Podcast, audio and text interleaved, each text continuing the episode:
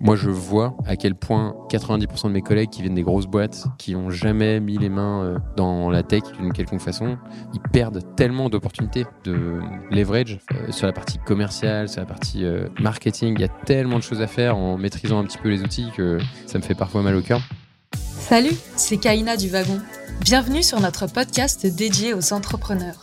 Dans ce nouvel épisode, nous sommes ravis de recevoir Nicolas Schweitzer, alumni du Wagon Paris, cofondateur et CEO de Lavi, des lardons et du bacon 100% végétal qui recréent parfaitement l'expérience gourmande de la viande sans ses inconvénients écologiques.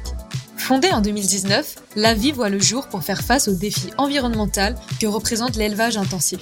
Leur objectif? Réussir à reproduire ce côté croustillant et gras avec leurs bacon et lardons végétaux de nouvelle génération.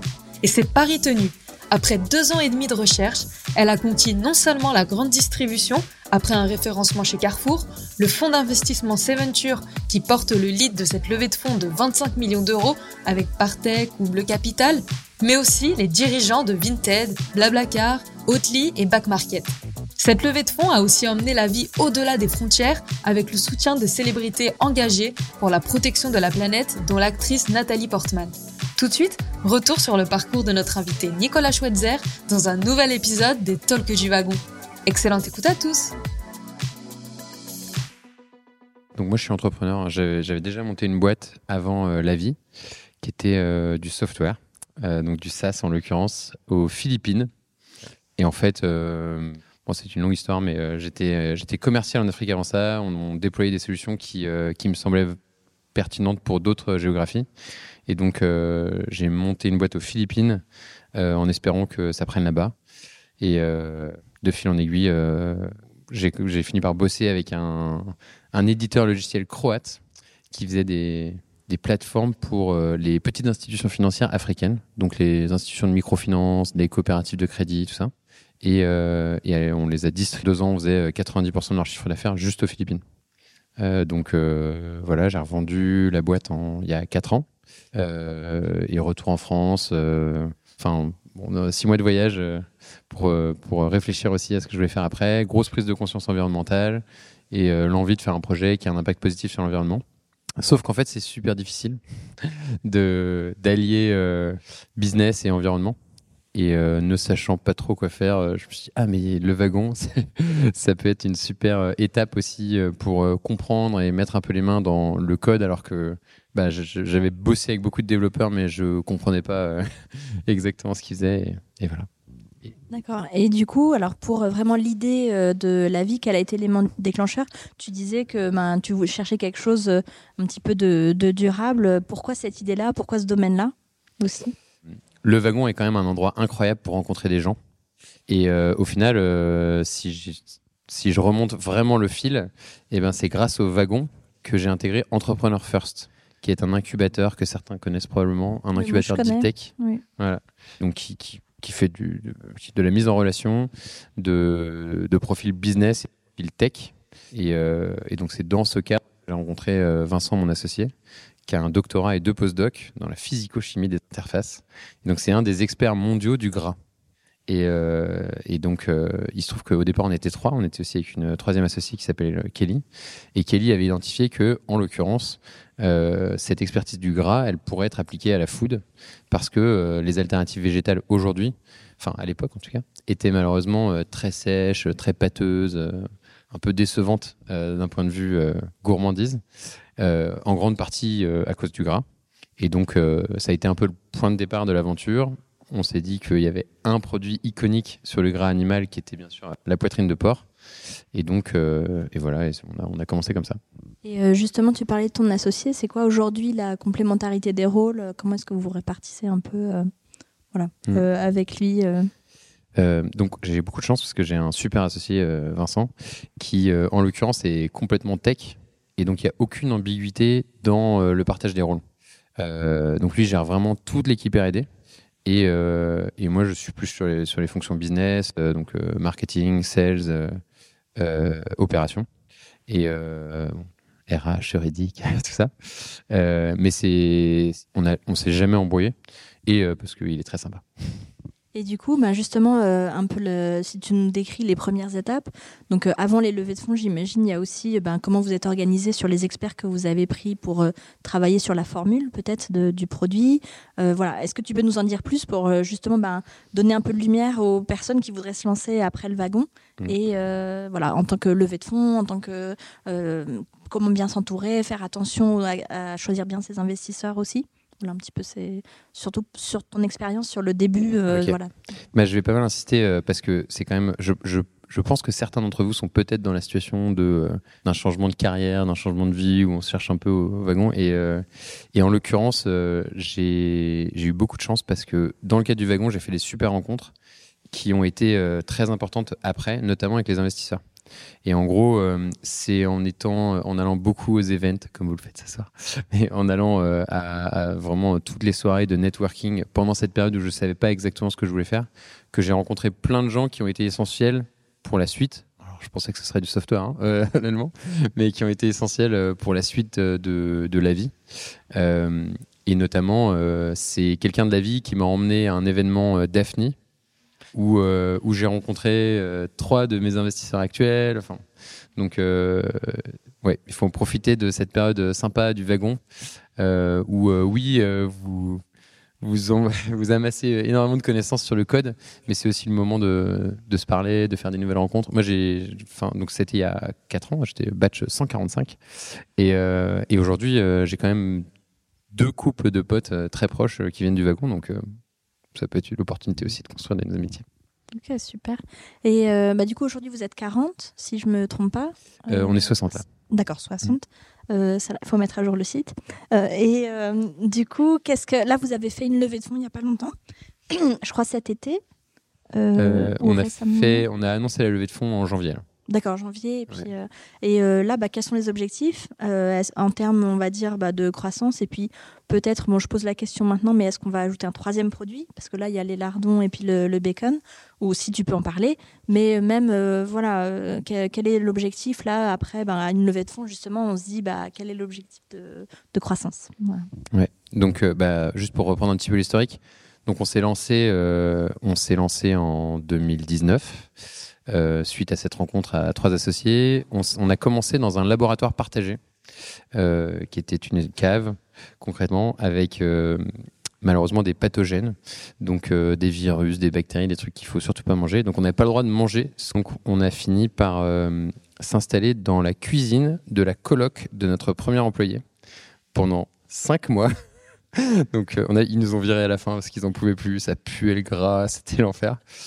Euh, on a loué un Airbnb ensuite euh, en se faisant passer pour euh, des voyageurs d'affaires jusqu'à ce qu'ils découvrent que c'était pas du tout ça. Et, on a fini par trouver des locaux où on s'est installé. et on a fait vraiment que de la R&D pendant les deux premières années. Quoi. Et donc, de fil en aiguille.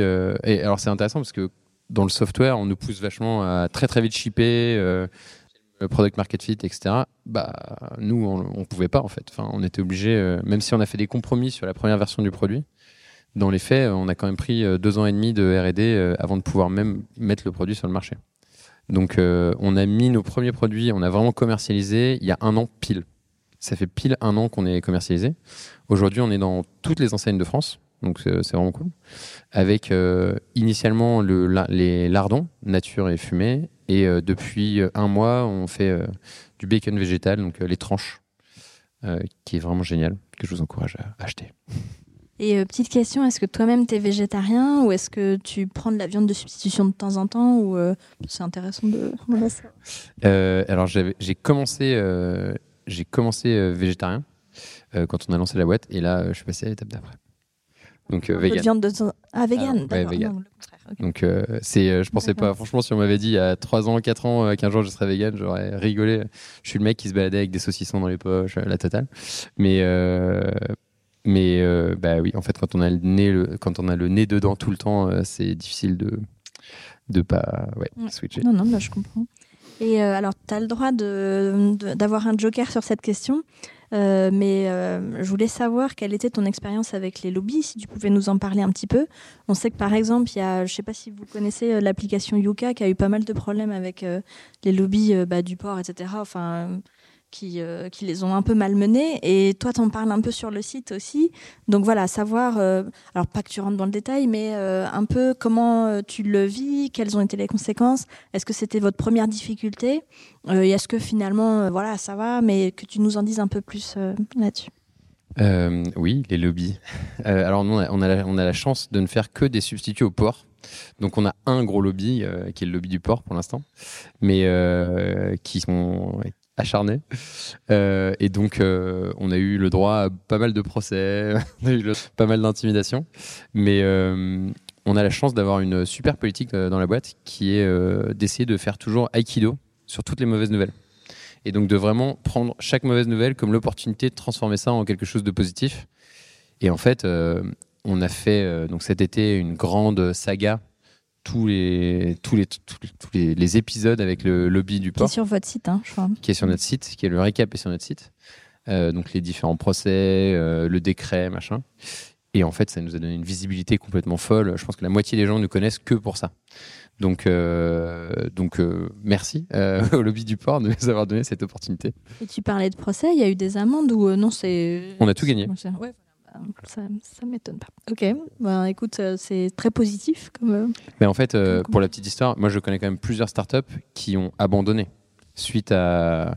Donc c'est parce qu'on avait les moyens, parce qu'on était acharné, etc., qu'on s'est battu et que c'est, ça a fini par payer. Tu mais disais, un seul lobby, c'est, c'est pas mal. Oui, un ah vraiment. adversaire. Bah, typiquement, enfin nous dans nos concurrents théoriques, même si finalement on partage la même mission et c'est plus des, des partenaires parce qu'ils ils nous permettent de faire grandir la catégorie. Il euh, y en a qui se, sont qui se font actuellement attaquer par l'intégralité donc euh, des différents lobbies euh, du poulet, du porc, du bœuf. Et là, je voulais revenir à comment vous avez créé. Donc, ça a pris deux ans à peu près le premier produit, on va dire, euh, final. Euh, quelles ont été les choses les plus difficiles, en fait, dans la création de la recette parfaite donc, qui était la première, euh, comme tu le dis, ça a encore changé. je sais que, par exemple, en grande surface, parce que c'est une mouvance en ce moment, ils essaient de réduire le gras, le sucre, etc., de leurs marques distributeurs, hein, les Carrefour, etc.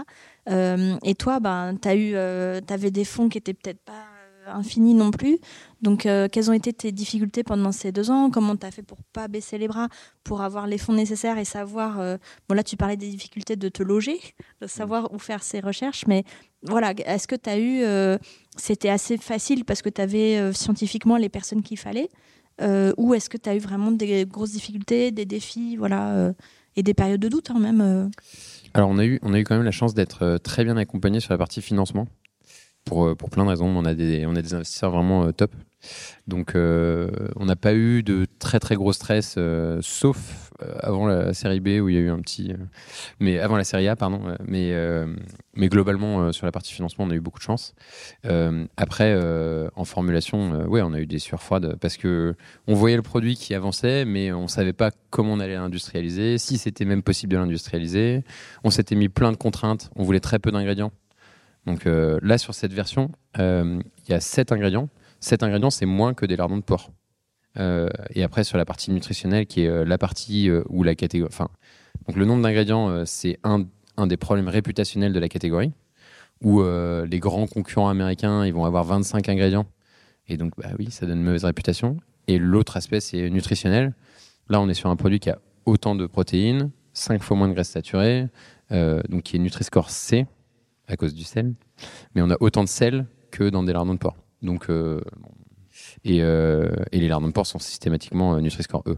Donc c'était relativement facile de convaincre les distributeurs, surtout grâce aux campagnes marketing. D'accord. Et justement, bah, ça fait lien avec euh, ma question suivante. Comment est-ce que vous avez ciblé en fait votre, euh, on va dire vos clients cibles? C'est pas que des végétariens, j'imagine. Ça peut être, euh, voilà. Est-ce que et puis peut-être aujourd'hui, si as, c'est difficile, hein, mais d'avoir une idée de de tes clients entre végétariens, alors vegan peut-être, mais surtout aussi des, tout simplement des comment dire, fiandards, qui veulent de temps en temps, parce qu'ils veulent pas consommer trop de viande et puis que le mm. goût est, équivalent et faire un effort. Voilà. Bah, en fait, c'est assez, euh, ce qui est assez fou, c'est le nombre de leviers de consommation euh, sur euh, nos produits parce que on a donc effectivement les véganes, les végétariens, c'est assez facile de comprendre. après, il y a tous ceux qui veulent réduire leur impact environnemental, où on sait que la viande, c'est quand même le deuxième plus gros contributeur au réchauffement climatique. et puis après, il y a juste les curieux, il y a les communautés religieuses, puisque le porc, en l'occurrence, c'est quand même aussi que ce soit d'un point de vue régime alimentaire halal ou euh, c'est hyper intéressant d'avoir l'opportunité d'essayer.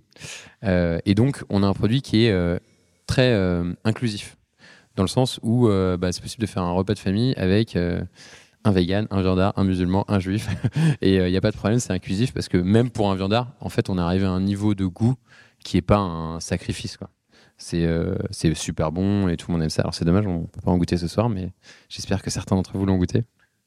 Et, euh, et, du coup, tu n'as pas d'idée trop de la répartition? Tu penses que c'est plutôt quand même des végétariens là euh, Ou euh, voilà, c'est un peu trop tôt, on va dire, vu que le, En fait, donc, là, on a lancé l'Angleterre, on a lancé la Suisse, les Pays-Bas, etc. Et on sait que quand on arrive dans un pays, au début, c'est toujours l'accord target, donc c'est les véganes, les végétariens, qui vont devenir sponsors, etc. Donc, mais ça évolue pas mal avec le temps.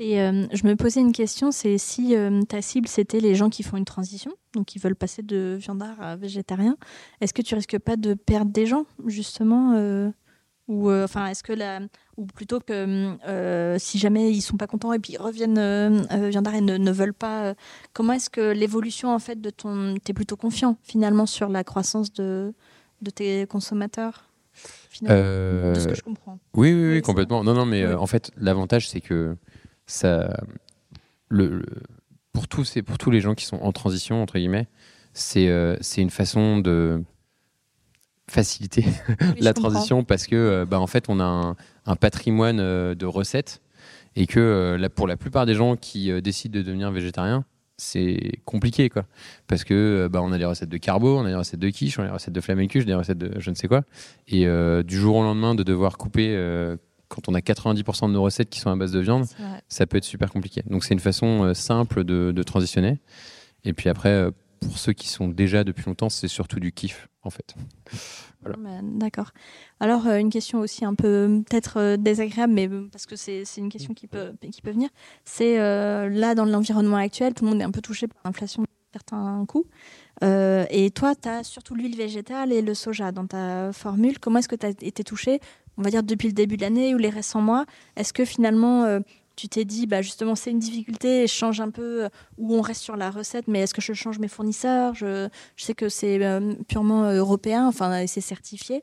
d'après le site, etc. Donc c'est quelque chose auquel tu fais attention. Mais voilà, est-ce que le, contexte t'a touché, inflationniste récent, et comment voilà, tu, vois la suite? Alors c'est quand même, c'est vrai que c'est une, une, super bonne question. En l'occurrence, sur le soja, on a pris 58% d'augmentation. 58%. Et euh, on est allé chercher euh, tous les toutes, les, toutes les sources possibles. Enfin, c'est partout pareil. Euh. Donc c'est complètement délirant. Hein. Et, derrière, nous, on, a la chance, entre guillemets, de, de bénéficier d'économies d'échelle. Donc quelque part, les hausses de tarifs sur les matières premières s'annulent par les gains de productivité juste d'économie d'échelle. Mais, euh, mais c'est très très compliqué pour euh, quasiment tous les acteurs dans la food en ce moment euh, parce qu'ils sont obligés de faire passer des hausses de tarifs substantielles. Hein. En food, depuis le début de l'année, on est à 12% d'inflation. Donc, et c'est que le début. Hein. Là, il y a les nouvelles négos qui vont commencer, ça va être costaud. Est-ce que justement par rapport à tes concurrents qui est la vraie viande de, sur ces produits-là, tu sors ton épingle du jeu parce que as moins, enfin ton inflation n'est pas la même ou si tu as une idée. Oui, euh, non, mais justement, donc, euh, quelque part, c'est une opportunité, parce que notamment sur les, canaux euh, restauration, aujourd'hui, on est moins cher que la viande. Donc, ça, c'est pour la première fois depuis, depuis peu, mais c'est juste que les coûts ont tellement explosé qu'on arrive à arriver à un prix équivalent à la viande. Donc à terme, ça peut devenir même une force finalement cette situation si on arrive à maintenir des gains d'économie d'échelle en parallèle de l'augmentation continue des prix de la viande. Bah, très bien. Euh, alors, je crois que j'ai pas eu la réponse, ou alors j'ai pas sur euh, la gamme produit. C'est quoi le prochain produit qui va arriver? Ou alors peut-être que tu peux pas en parler, nous mettre une piste. en fait, donc on est, on a décidé de se spécialiser dans les alternatives au porc euh, pour que ce soit simple pour le consommateur d'un point de vue. Et donc, le prochain produit sera a priori du jambon. Voilà. D'accord, bah, très bien. Et alors, on va là, le, le public que tu as, c'est quand même beaucoup de gens du wagon. Euh, et donc, euh, bah, la question qui va venir euh, forcément, c'est quelles compétences aujourd'hui tu recherches dans ton entreprise? Est-ce qu'il y a des devs? Est-ce que voilà, il peut y avoir bon. En, gros, comme tu évoquais qu'il y avait une croissance qui allait arriver, surtout du fait de la levée de fonds, et puis que mmh. bah, je comprends que c'est un business et puis qui fonctionne bien même avec le contexte difficile. Voilà, quel, euh, euh, profil tu recherches? Euh, eh ben non, mais c'est une bonne question. Mais alors, en fait, ça pose plus la question de fond de est-ce que ces compétences qu'on acquiert au wagon, on peut les transférer ailleurs, dans d'autres contextes, même dans d'autres industries qui n'ont rien à voir? Et donc pour la petite histoire, on est 60 aujourd'hui dans la boîte et c'est encore moi qui m'occupe de l'IT, ce, qui, ce que j'aimerais bien transférer à quelqu'un d'autre. Donc on, est on a un poste ouvert là, de Head of Automation. je ne sais pas s'il est ouvert ou s'il va être en ligne bientôt. Donc l'idée c'est d'avoir quelqu'un qui va nous accompagner et sur la partie IT classique, mais surtout sur la partie automatisation en interne des process. Donc pour ceux qui, alors c'est principalement avec du no-code. Euh, donc euh, Make, euh, Integromat, tout ça. Enfin, maintenant c'est Make, je crois que c'est anciennement Integromat. Bref, mais l'idée, l'idée c'est que moi je vois à quel point les 90% de mes collègues qui viennent des grosses boîtes, qui n'ont jamais mis les mains dans la tech d'une quelconque façon, ils perdent tellement d'opportunités de leverage. Enfin, euh, sur la partie commerciale, sur la partie euh, marketing. Il y a tellement de choses à faire en maîtrisant un petit peu les outils que ça me fait parfois mal au cœur, mais on, a quand même euh, scrappé un sacré paquet de trucs. Et juste la première fois que j'en ai parlé de scrapper, ils étaient tous en PLS. Donc, non, clairement, clairement, il y a eu des, des bénéfices.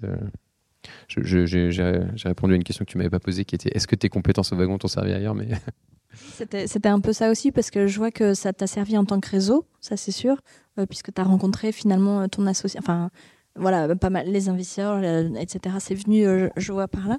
Mais c'est vrai qu'en termes de compétences, bah, ça peut aussi être une question. Est-ce que c'est, on est content parce qu'on a quand même, on apprend énormément de choses, mais est-ce que ça sert après? Est-ce que sans devenir un codeur fou, est-ce que y y a... Et je vois que oui, parce que c'est quand même toi qui fais l'IT aujourd'hui, donc bon, c'est. Mais euh, ok, très bien. J'ai très honte de ce que je fais. Je pense que à la fin du wagon, vous me lapideriez si vous saviez ce qu'on fait. Mais... Et euh, bah, du coup, euh, là, c'est ma dernière question déjà. Mais en tant qu'alumni du wagon, qu'est-ce que tu aurais comme conseil à donner à... Alors, on a compris, il faut venir au mercredi soir il faut réseauter. Mais euh, comme conseil, pour, euh, ben là, on est à notre quatrième semaine pour beaucoup, mais il y en a qui, euh, qui sont dans d'autres batchs, voilà, ou même qui sont alumni peut-être. Quelqu'un qui veut entreprendre, qui a une idée, qu'est-ce que tu aurais comme conseil sur, bah, toi, en, comparaison, ta plus grande satisfaction, ce que tu as retiré du wagon, ce que, les points d'attention, enfin voilà les choses auxquelles il faut faire attention.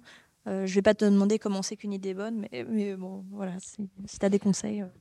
Alors, bah, il y, a plein, y a plein de questions. du coup, euh, non, non, il n'y a pas de euh, alors, sur la partie euh, le wagon, et, enfin, moi, personnellement, c'était vraiment, je pense, une des expériences les plus satisfaisantes de ma vie. J'ai trouvé que c'était génial de pouvoir découvrir un sujet from scratch. Euh, on n'a pas l'opportunité de faire ça tous les quatre matins, donc euh, profitez-en. C'est quand même euh, super comme expérience. J'espère que vous l'avez tous compris maintenant que ça fait quatre semaines que vous êtes là. Mais, même profiter du chemin, quoi. De se dire, c'est quand même incroyable d'apprendre complètement des nouvelles compétences en quelques semaines. C'est fou. et puis après, plus sur les skills, moi juste d'expérience hein, sur ce qui s'est passé après le wagon il y a vraiment eu euh, trois types euh, de profils. Il y a ceux qui n'ont pas pratiqué et qui juste ont tout perdu en une semaine, enfin en un mois. Et c'est vraiment un mois. Hein. Euh, il y a tous ceux qui, qui étaient partis pour être dev et qui se sont vraiment donnés et qui sont dev aujourd'hui. moi, j'ai plusieurs potes qui sont dev après le wagon et ça s'est bien passé. Et voilà. et puis, il y a tous ceux qui sont un peu entre les deux, qui sont la majorité, je pense qui vont euh, soit partir sur des métiers un peu product, soit partir sur des métiers de euh, euh, freelance, agence, etc. Où l'enjeu c'est de, de bosser sur des projets très rapidement après la fin du wagon parce que ça part vite, quoi. Ça part vraiment très très vite. Et aujourd'hui, moi, je, peux ouvrir le terminal, mais ça peut pas tout. donc, donc, faut, faut pratiquer quoi derrière. Et euh, du coup, ben, comme conseil pour ceux qui voudraient, qui auraient une idée, qui voudraient euh, se lancer et fonder leur entreprise, tu aurais quoi à leur donner comme voilà, un euh, conseil bah, La première étape, c'est quand même de trouver ou pas. hein. Il y a des idées qui peuvent se faire seules. Moi, j'ai entrepris euh, seul et avec des associés, donc euh, je vois bien la différence. Et les deux, les deux sont jouables, hein, c'est pas. Mais c'est quand même vraiment cool d'avoir un ou une associée qui est présent euh, pour euh, pour cette aventure. Un peu, euh, c'est des aventures qui peuvent durer des années, des décennies parfois. Faut, ça vaut le coup de se trouver quelqu'un avec qui on est bien et, et on prend du plaisir. Quoi. Avant même la compatibilité, en fait. Ok, très bien.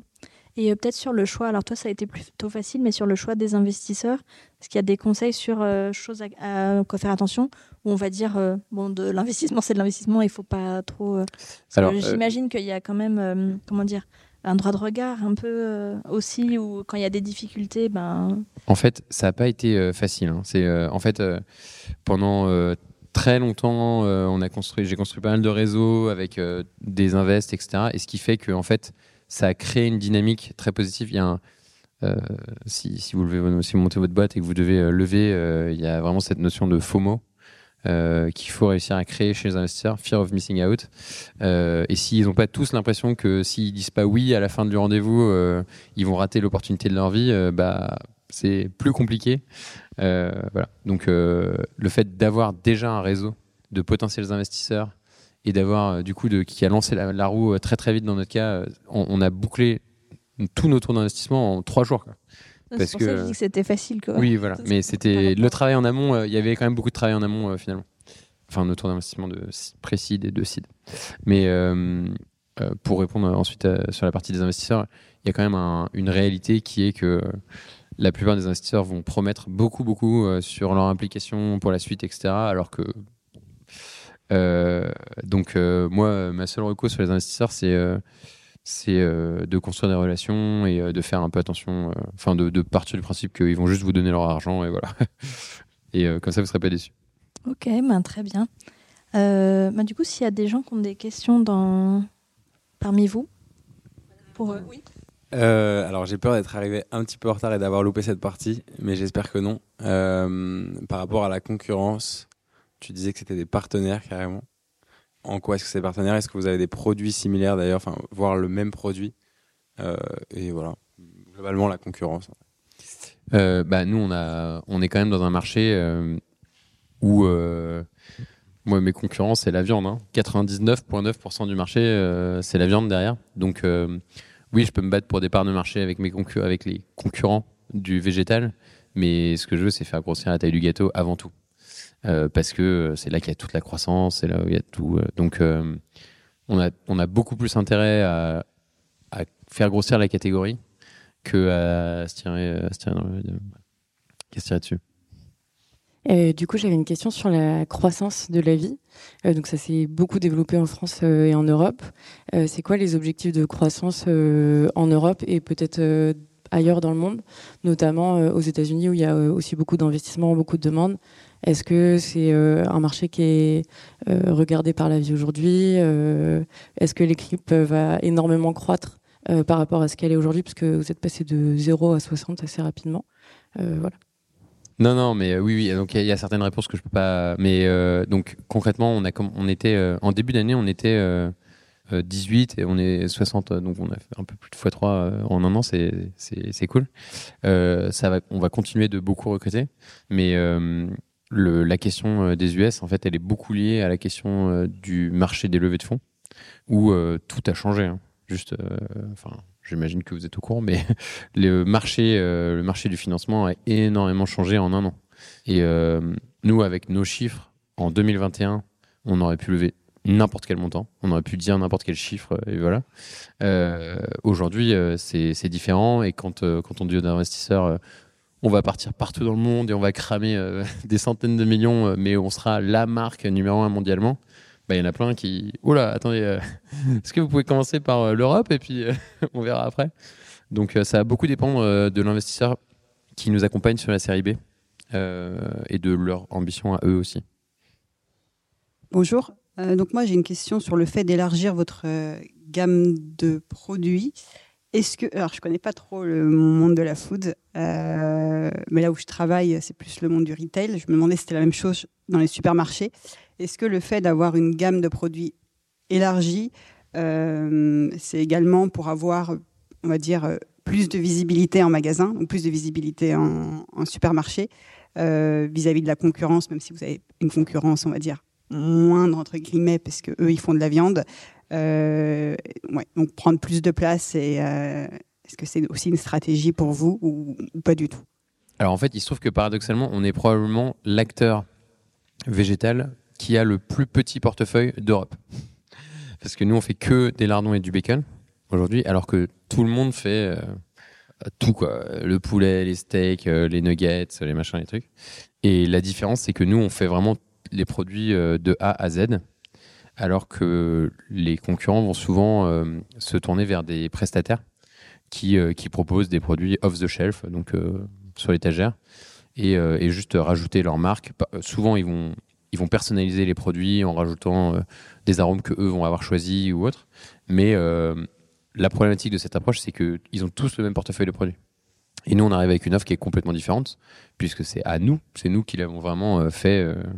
Voilà. Donc, euh, mais oui, un des enjeux, c'est de réussir à avoir, à prendre de la place dans les rayons pour avoir un effet de gamme, pour euh, devenir indispensable, etc., etc. Un jour. Euh, merci pour euh, toutes les réponses. Moi, j'avais une question sur euh, la répartition du business entre la partie retail et food service, parce que j'ai cru, enfin, c'est peut-être confidentiel, mais à- quelles sont un peu les proportions et aussi les axes de croissance qu'il y a sur, enfin, est-ce que c'est plus gros sur la partie food service que la partie retail ou parce qu'en termes d'image de marque ou pour de recrutement, j'imagine que c'est pas mal aussi. Donc, Mais c'est assez équilibré. ok. C'est assez équilibré. on, on pensait faire. ouais, non, c'est assez équilibré. Il n'y a pas de, ouais, de gros déséquilibre pour l'instant. Moi, j'ai deux questions. Je suis désolé. Et elles sont assez éloignées. Euh, la première, tu parlais des négociations avec les retailers. Euh, est-ce qu'il est-ce qu'il va y avoir un changement de rapport de force par rapport aux dernières actualités? En disant justement, euh, est-ce que ça va être utilisé dans les négos en votre sens ou contre vous, justement? Ou est-ce qu'il y a déjà des petites infos sur ça? Euh, sur les actualités de l'innovation ou Non, par rapport justement à, au lobby de la viande qui pressurise aussi, par rapport au marché en lui-même. Alors, la situation, elle est un peu euh, ubuesque. hein. Enfin, parce que, donc, j'imagine qu'il n'y a pas beaucoup de gens qui connaissent comment ça fonctionne le retail en France, mais donc, euh, les enseignes, tous les ans, avant c'était tous les ans, maintenant c'est en train de changer, mais organisent des négociations avec les fournisseurs. Et euh, pendant trois mois, c'est la guerre.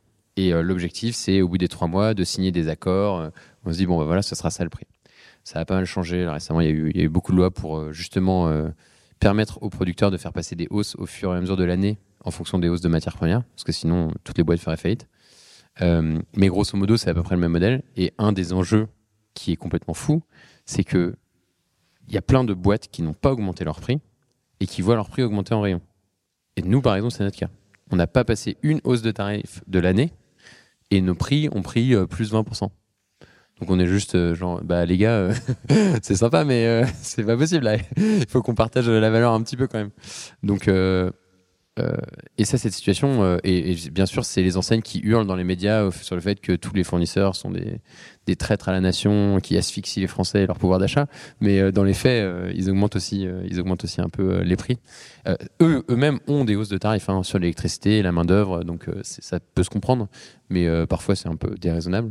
Euh, et donc nous, on arrive en étant euh, relativement serein parce qu'on va passer des petites hausses qui sont, qui je pense, euh, je pense qu'ils n'auront même pas besoin de les répercuter en rayon parce qu'ils sont déjà pas mal répercutés sans nous quoi.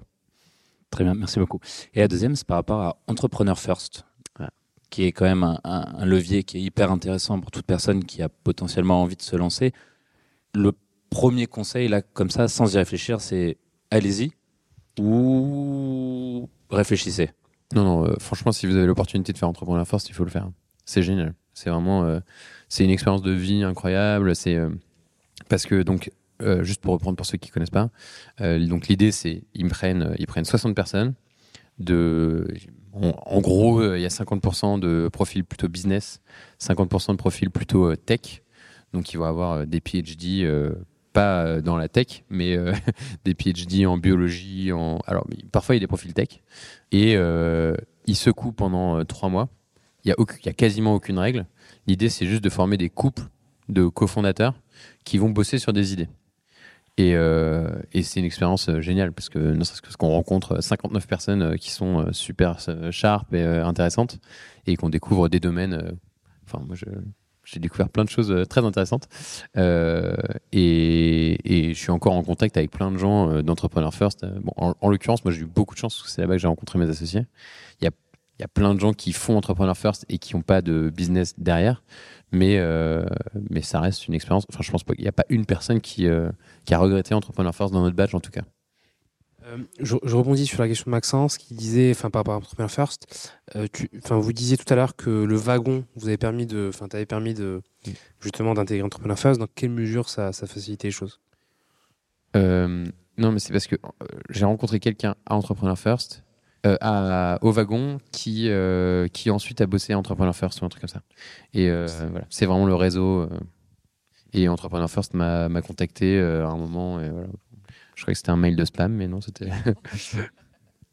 J'ai pas eu le temps de googler euh, Entrepreneur First, mais quand même, en fait, ce que vous proposez, c'est quand même de remplacer de la viande et de, en fait, de changer euh, tout ce mode d'élevage, etc., par euh, votre solution.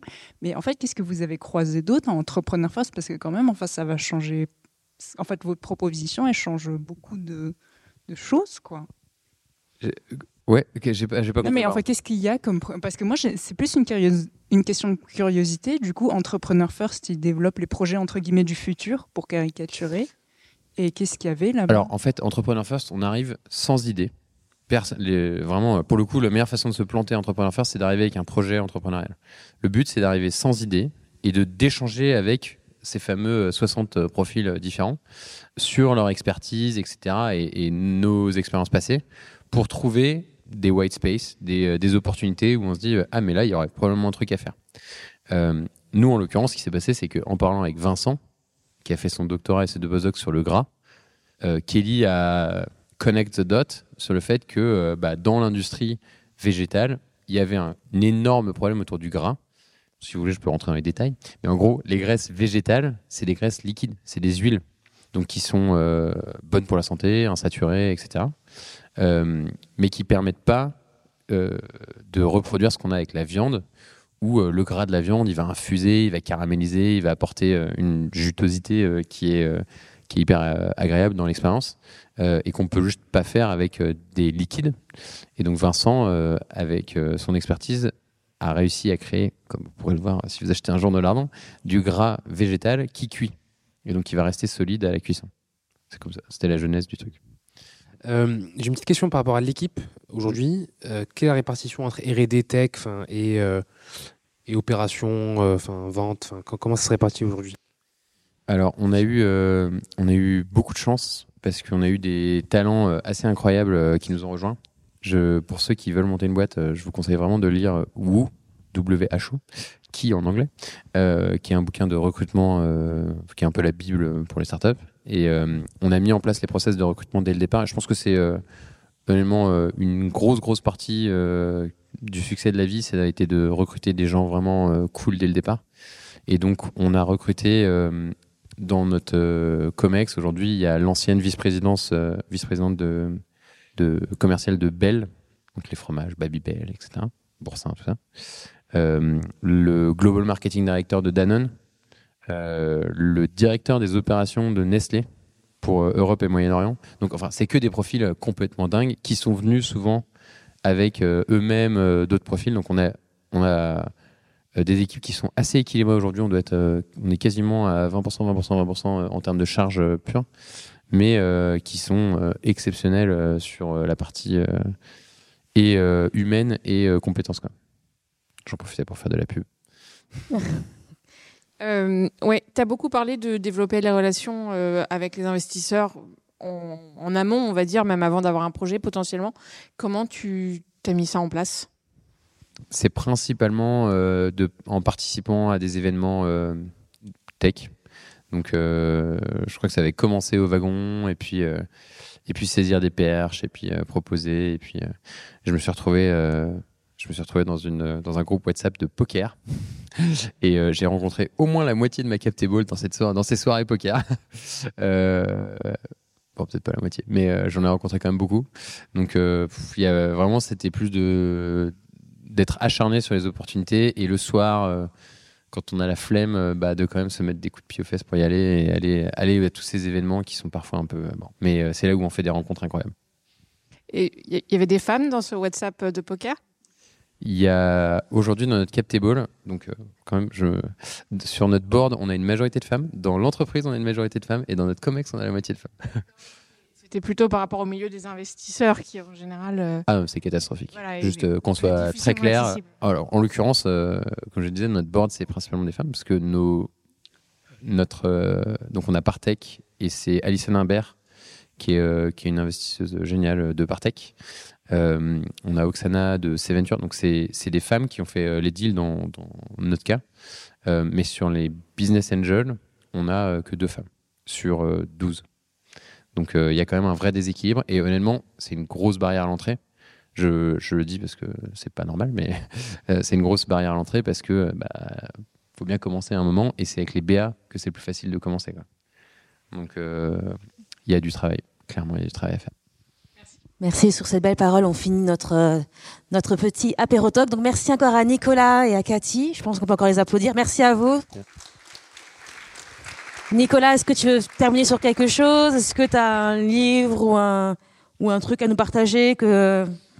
Euh, plus sur euh, un sujet de fond, mais je pense que c'est important d'avoir un peu une ligne rouge sur ce qu'on veut faire de sa vie, de façon générale. Quoi. Mine de rien, le fait, bah, pour la petite histoire, hein, quand je suis rentré chez Entrepreneur First, le, premier truc que j'ai fait, c'est sur le Slack avec les 60. J'ai mis voilà, euh, je cherche à créer euh, exclusivement un business à impact euh, environnemental. Est-ce qu'il y a des gens qui sont animés par ça aussi? Enfin, il y a deux personnes qui m'ont répondu, Vincent et Kelly.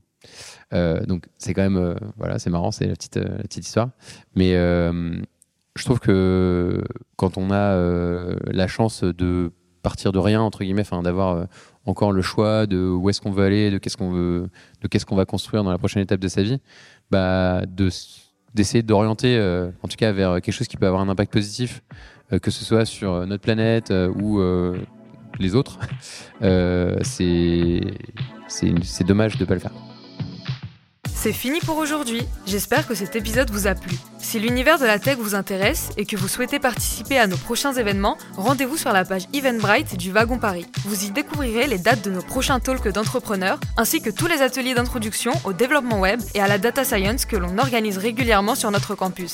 À très bientôt!